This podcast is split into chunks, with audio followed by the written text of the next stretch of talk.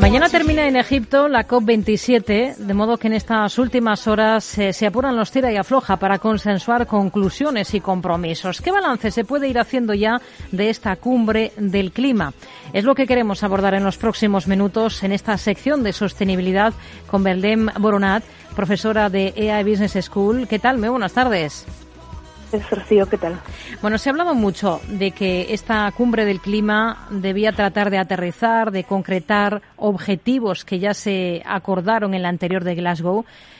A, un día vista para que concluya, ¿es positiva con respecto al saldo neto que se va a poder extraer de esta COP27 o más bien le invade la decepción? No sé si quieres la respuesta feliz o infeliz, pero vamos, en realidad hay muy poco que rascar eh, en esta ocasión. Eh, supongo que si os habéis dado cuenta, incluso a nivel de medios de comunicación, se ha hablado muy poquito en comparación con otras COPs porque realmente no se ha sacado un beneficio claro, al menos no acuerdos claros a corto plazo o cosas que realmente nos vayan a impactar en breve. De hecho, resulta hasta incluso preocupante que a lo mejor lo casi de lo mejor que ha salido es los deberes que se ponen para la siguiente COP, que es el año que viene pero al final da la sensación que vamos retrasando constantemente el, tomar acciones concretas cuando parece que no tenemos tanto tiempo como, como desearíamos ¿no? para poder hacer, aplicarse en este tipo de acciones. Pero podemos estar incluso en, en esta cumbre ante, en cierta medida, un retroceso o una renuncia incluso a compromisos anteriores que ya habíamos eh, adquirido. Eh, no exactamente, lo que pasa es que eh, se está viendo que el compromiso que se había adquirido no se está cumpliendo, no es que se haya reducido ese compromiso como tal, pero no se está cumpliendo y que a lo mejor no es suficientemente, o que el nivel de cumplimiento que tenemos ahora al menos no es lo suficientemente mm, impactante como para que realmente obtengamos la idea de, de, reducción de la temperatura del planeta. Es decir, eh, ahora mismo con los compromisos actuales en los que, con los que estamos trabajando e incluso con los que se están eh, cerrando en esta edición de la COP, estamos hablando de que de aquí a 2030 eh, subimos un 10,6% las emisiones. con lo cual, eh, no, estamos, no te diría que no quiero decir la palabra retroceso, pero que tampoco creo que sea eh, la mejor palabra para definirlo, pero desde luego hay un status quo que se está manteniendo y que, y que no estamos obteniendo, a pesar de los esfuerzos, es verdad, tímidos que se están haciendo, hmm. realmente alcanzar lo que nos habíamos propuesto para 2030. Es decir, que se mataría un poco de facto ese compromiso incluso con los 1,5 grados, ¿no? Porque se está reconociendo solo, hasta ahora, la necesidad de reducir gradualmente el carbón mientras eh, está pasándose un poco de perfil con el tema del petróleo y el gas, ¿no? Claro, fíjate, em, para que todo fuera no, no óptimo, pero bueno, más o menos mm, aceptable, deberíamos alcanzar el pico máximo de emisiones de carbono en 2025. Esto es pasado mañana.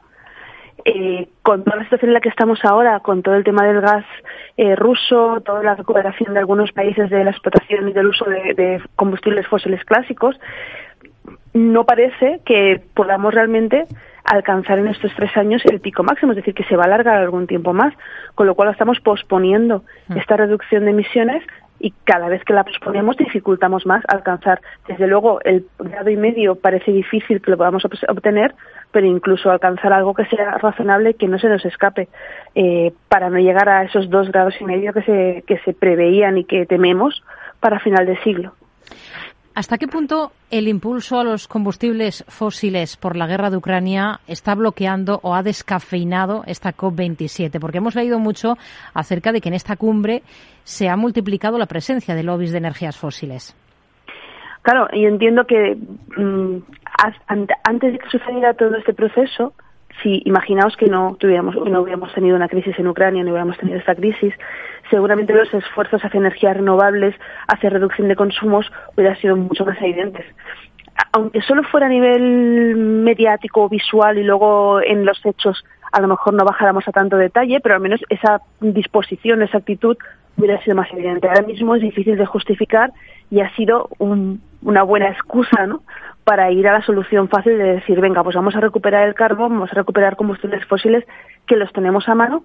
Resulta más sencillo que ponernos a invertir ahora en renovables o incluso plantearnos decirle a nuestros, a nuestros ciudadanos que tienen que hacer una apuesta grande por perder una parte de comodidad y reducir su consumo energético, que es una medida que en época en que muchos países, eh, si no han tenido elecciones el año pasado, las tendrán el que viene o están en ese tipo de procesos, es verdad que en Europa estamos todo el día unos u otros con elecciones, hmm. es bastante impopular decirle a la gente, pues mira, mm, este, este invierno en lugar de poner la calefacción, te compras unos buenos calcetines, un buen jersey de lana y unos buenos pantalones de felpa y procuras tener menos calefacción puesta. Hmm. Porque obviamente em, choca con, con la misma, el, mismo mensaje de hacer más cómodo el entorno de de la vida de los, de los ciudadanos. Ha venido muy bien, ¿no? Para decir, bueno, pues este año ya veremos cómo lo hacemos, vamos a rescatar energías que son mucho más contaminantes y, y vamos tirando. Es eso que te decía, una nación del vamos tirando del status quo, de vamos a ir un poquito haciendo como pequeñas chapuzas para ir intentando que, esto no reviente muy fuerte, pero sin acabar de tomar una decisión seria de cambio de sistema o de cambio de, al menos de hábitos. Uno de los temas ha estado, eh, uno de los temas clave, en nombrar en los documentos a los combustibles fósiles, una, de una de las claves de la cumbre. La otra quizás sea en, en lo de mm, cómo deberían pagar los países desarrollados los daños que la crisis climática causa a los países más empobrecidos. Al final, ¿cómo están las cosas en este punto? ¿Qué se espera que pueda salir de esta cumbre en este aspecto concreto? A ver, en principio hay dos, dos patas ahí, lo que tú decías, esa financiación climática, que es fundamental porque no todos los países están en disposición de poder afrontar a los retos económicos que implica asumir una serie de, mm, digamos, mm, recortes o de cambios de hábitos o de cambios de, usos dentro de sus países o de protección de los entornos. Lo que pasa es que, claro, si nos encontramos que los países occidentales, entre comillas, están haciendo un mal cálculo de lo que ellos son capaces de impactar, eh, comentaban unos algunos científicos especialistas en el tema que decían, vamos a ver, hay países eh, occidentales que están están comprometiéndose a reducir más CO2 que, que terreno real tienen para plantar árboles o para hacer acciones que reduzcan este CO2 no tienen suficiente espacio para el volumen tan elevado que están comprometiéndose a, mitigar, ¿no? Hmm. Entonces, está pasando algo parecido con el tema de la financiación.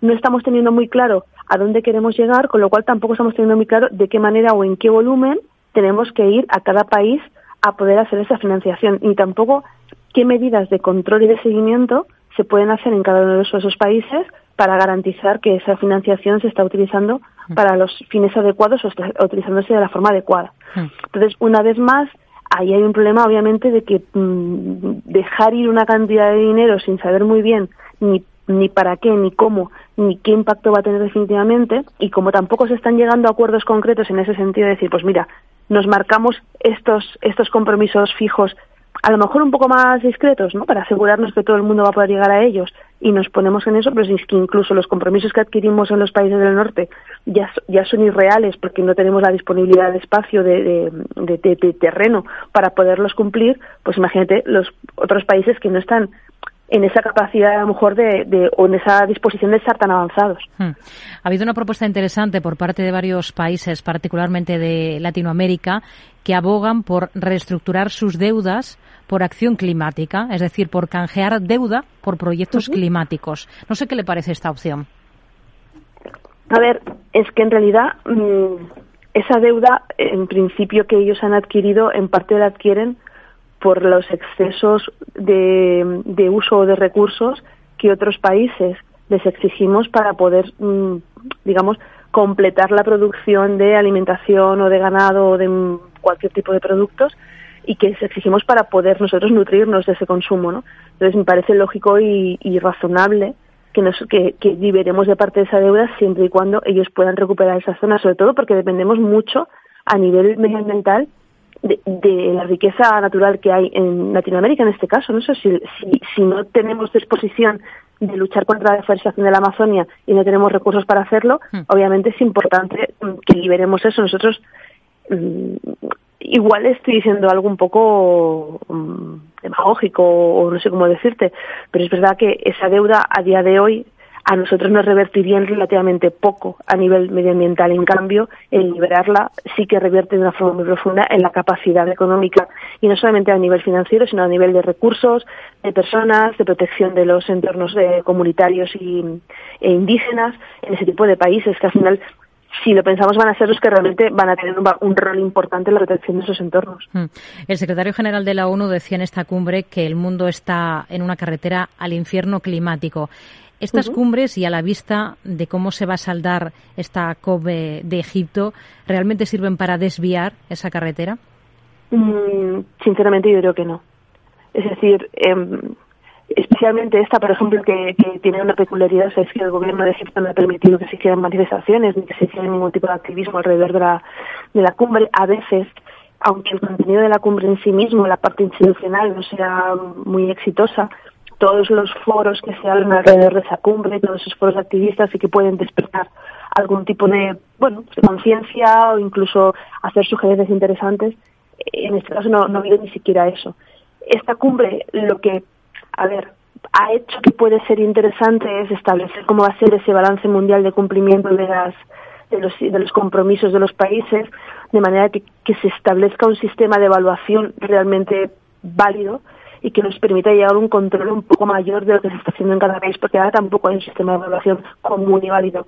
Mm. Pero es lo que os decía, eso lo han dejado como, vale, tenemos que trabajar en cómo hacer ese balance de cara a la COP del año que viene.